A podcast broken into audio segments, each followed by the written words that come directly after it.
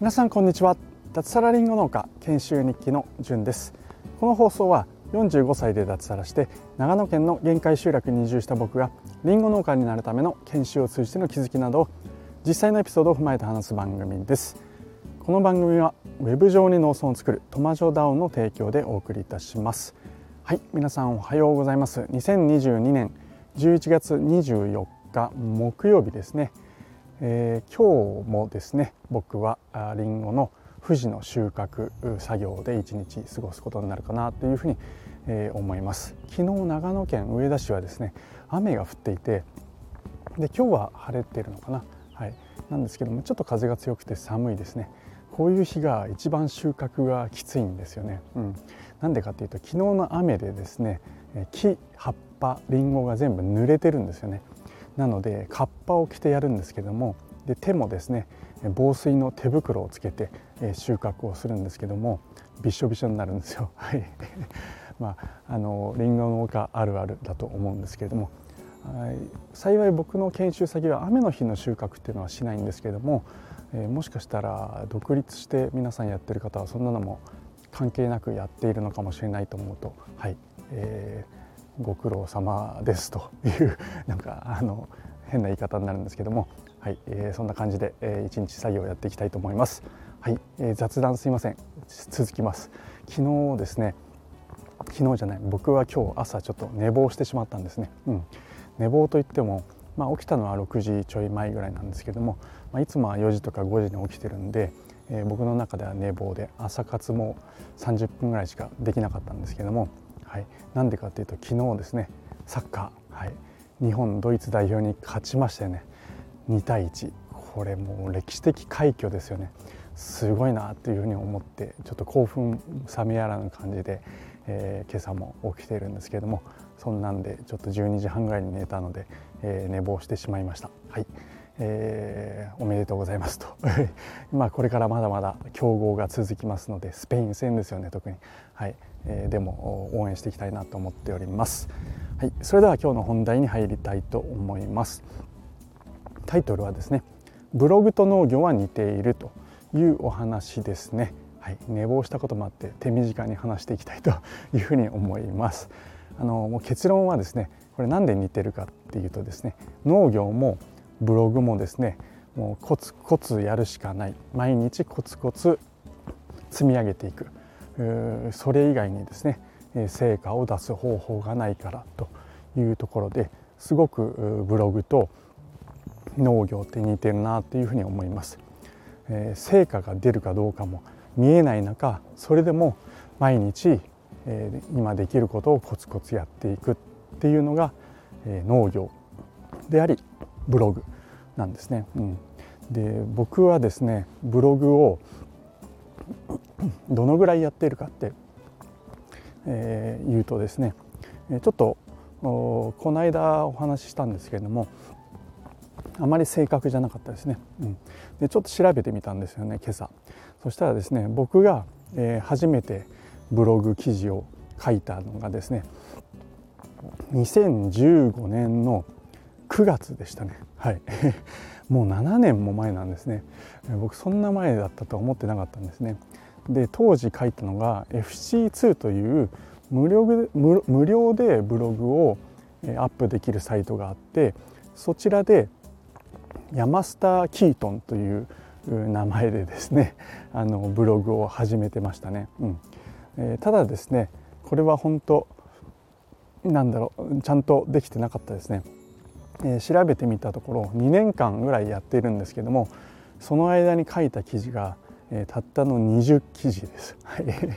2年間で20記事なんで月1記事も書けてないんですよね。うんまあ、当時は僕は山登りとかですね、えー、あるいは山に山とかで使うギアを作ったりギアってもうそんな大したもんじゃないんですけど、えー、空き缶で作るなんだろうバーナーですねそんなのを作ったり、まあ、そういった時にブログを書いてましたなので実際に山に行く回数もそれほど、まあ、いけないですしギアを作るって言ってもそんな簡単じゃないっていうのもあってまあそれは言い訳なんですけども、まあ、2年間で20記事といういうところで、えー、挫折しております。はい、まあこんな時もあったなっていうふうに、えー、今思い返してみるとありました。はい、でその後ですね、えー、長野で100勝やるぞっていうブログを今度2019年7月から2020年9月まで書いてますね。うん。約1年と2ヶ月。でその間に書いた記事が35記事でしたね、うん、2年間で35記事。これもやっぱり月1回もかけてないんですよね、うん、なんですけどもまあ今言った山下キートンと長野で100勝やるぞという記事で、まあ、55記事約4年間にわたってそのぐらい書いたというところですね、うん、これで結果が出るわけがないなと思いつつ、はいえー、そんな感じで過去2度ブログに、えー、挫折しております。そして今、えー、やっている、えー、ブログですね、え、ちょっと最初ウェブライターについて書いていて今年から大幅リニューアルして NFT について書くようにしているんですけれども、え、それについては、え、ちょうどですね、え、今月で3年目に突入しました。えーとなので、えーまあ、24ヶ月2年ほぼほぼ2年ですね。はい、でどのぐらい書いたかっていうと150記事です。はいえーと、なので、えー、月当たりっていうと何記事だ、えー、ちょっと 割り返せないな。えっと大体7とかそんぐらいですかね7記事、えー、もうちょっと少ないかな6記事から7記事ぐらい、えー、月当たり書いてるっていうまあ、平均計算するとそんな感じかなというふうに思います。まあ、圧倒的にこう量が、えー、増えてはいますよね。うんえー、なんですけどもこれも2年以上、えー、ずっとコツコツコツコツコツコツコツコツ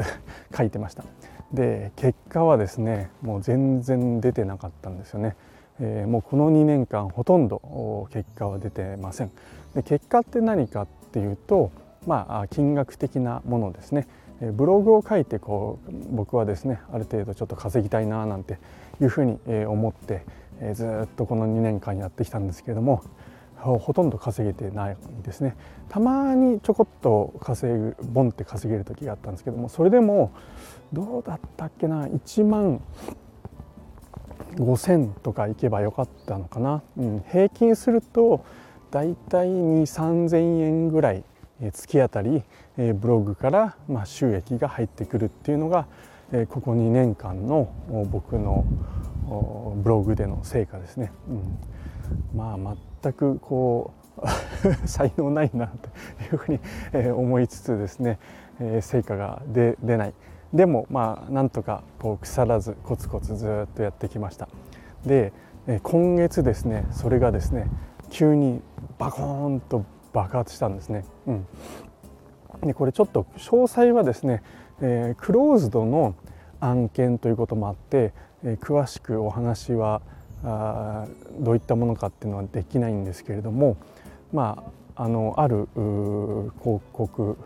を、まあ、請け負うことがあ、まあ、2年間こうコツコツやっててそういったタイミングがあったんですよね。うん、でそれについて、えー、記事をいくつかこう書いていく中で、えー、成果がいきなり出たというところで今までのですね、えー、金額の何倍だろう100倍ぐらい 急に出ました。はい、本当びっくりですよね。うん、で、まあ、何が言いたいかっていうとあの、まあ、僕の周りではですね、えー、ブログを始めて半年でえー、一気にドーンと成果が出ましたよとか、まあ、サラリーマンぐらいの給料稼ぎましたよなんて人が、まあ、わんさかいる中であもう本当僕のブログ記事 だダメだなうまくいかないななんていうふうにずっと思っていたんです。でまあそんな中ですね、ブログを挫折しそうになり、うん、ウェブライターを始めたりですね、まあ、ウェブライターは働いた分だけですね、えー、収益が入ってくるってことでそちらにこう力を入れ注ぐ時間も増えてしまったりしていたんですけども、まあ、それでもブログはですねコツコツやり続けたんですよね。うん、そしたら、まあ、あるタイミングでこう成果が出ましたっていうところです。でこれは本当ですねあの運運とかですね、タイミングとかまあ本当自分のま実力じゃない部分っていうのが非常に、多くあるなっていうのを実際に成果が出て、感じました。うんこれはまあまさに農業だなっていうふうに思うんですよね。農業ってまあ特にですね、えー、僕がやろうとしている果樹っていうのはまあ本当コツコツやっていくしかないんですよね。で成果が出るっていうのがもうスパンが長いんですよ。まあ、収穫は1年に1回っていうことなので、まあ、それに向けてですね1年間ずっとコツコツコツコツ草刈りをしたり剪定をしたり葉っぱを摘んだり花芽を摘んだり実をもいだり日頃のお世話をですねずっとやるんです。うん、で秋に収穫できるのを信じてコツコツやるんですけれどもまあそんなにね、コツコツやってもですね台風が来たり、え天候不順が続いたり、え災害が起きたり、まあ、そんなので一気に台無しになるっていう、まあ、そんなような世界なんです。うんまあ、それでも、まコツコツコツコツやり続けるっていうことが大事なんですよね。うん、これまさにブログと一緒だなというふうに思いました。自分でコントロールできる範囲っていうのがすごく小さいんですよね。うんえー、結局その周りの環境であったり自然、え、そういったものに左右される自分でそんなね天候をコントロールする災害が来ないようにするなんていうのは、まあ、できることっていうのは本当に限られているんです。なんですけれどもまあそれでも自分がやれることっていうのを日々毎日やっていくっていうことがまあ農業なのかなというふうに思うんですけれども、まあ、ブログも同じですね。えー、まあ、成果が出るようにする方法っていうのはいろいろノウハウが転がっていたり、えー、まあ、そこら辺を勉強してしっかりと学んでいくことっていうのはもちろん大事ではあるんですけども結局ですねその成果がちゃんと出るようになるにはあまあ、環境要因とか自分でコントロールできない部分が非常に多くあるんだなっていうふうに思いました。なんですけれどもだからといって自分の力が及ばないからといってですねその普段自分ができる毎日できる努力っていうのを怠るともちろん成果は出ないっていうところがまああの似ているなっていうふうに思いました。はい、成果が出なくても努力を続けるそれが本当に大事なんだなっていうことを、まあ、ブログで最近え、やっとですね、成果が出たっていうところで、え、思ったところです。まあ、この成果がですね、え継続するとは僕は今のところ、え思っていないんです。うんえなので、まあ、継続できるようにこれからも努力を怠らずやっていきたいなっていうふうに、え思っているんですけれども、まあ、その成果が今後また、えー落ち込んだり、え出なかったりすることもあるとは思うんですけれども、まあ、それでもですねまたいつかまた成果が出るっていうことを信じて毎日努力を怠らずにコツコツやろうというふうに思った次第です。はい、これは農業ブログ両方まあ、そういった姿勢で今後やっていきたいなっていうふうに思いましたというお話です。はい、えー、今日はそんなところですかね。最後まで聞いていただきましてありがとうございました。えー、それでは今日も楽しくやっていきましょう。じゅんでした。ではでは。あすいません。一つ追加でお話しさせてください、えー、僕がですね、えー、本当に初めて書いた、えー、ブログですね。山スター・キートンの最初の記事、えブログあ僕のこの放送の概要欄に貼っておきます。あのひどい記事です。はい、あのブログでですね成果が出ないとかですね、え悩んでいる方、え僕の、え最初の頃のひどい記事をちょっと見てもらえると少し勇気が湧くんじゃないかと思ってあの恥ずかしいんですけども貼っておきます、えー、興味ある方是非見てみてください。はい、えー、追加で話しました。ではでは。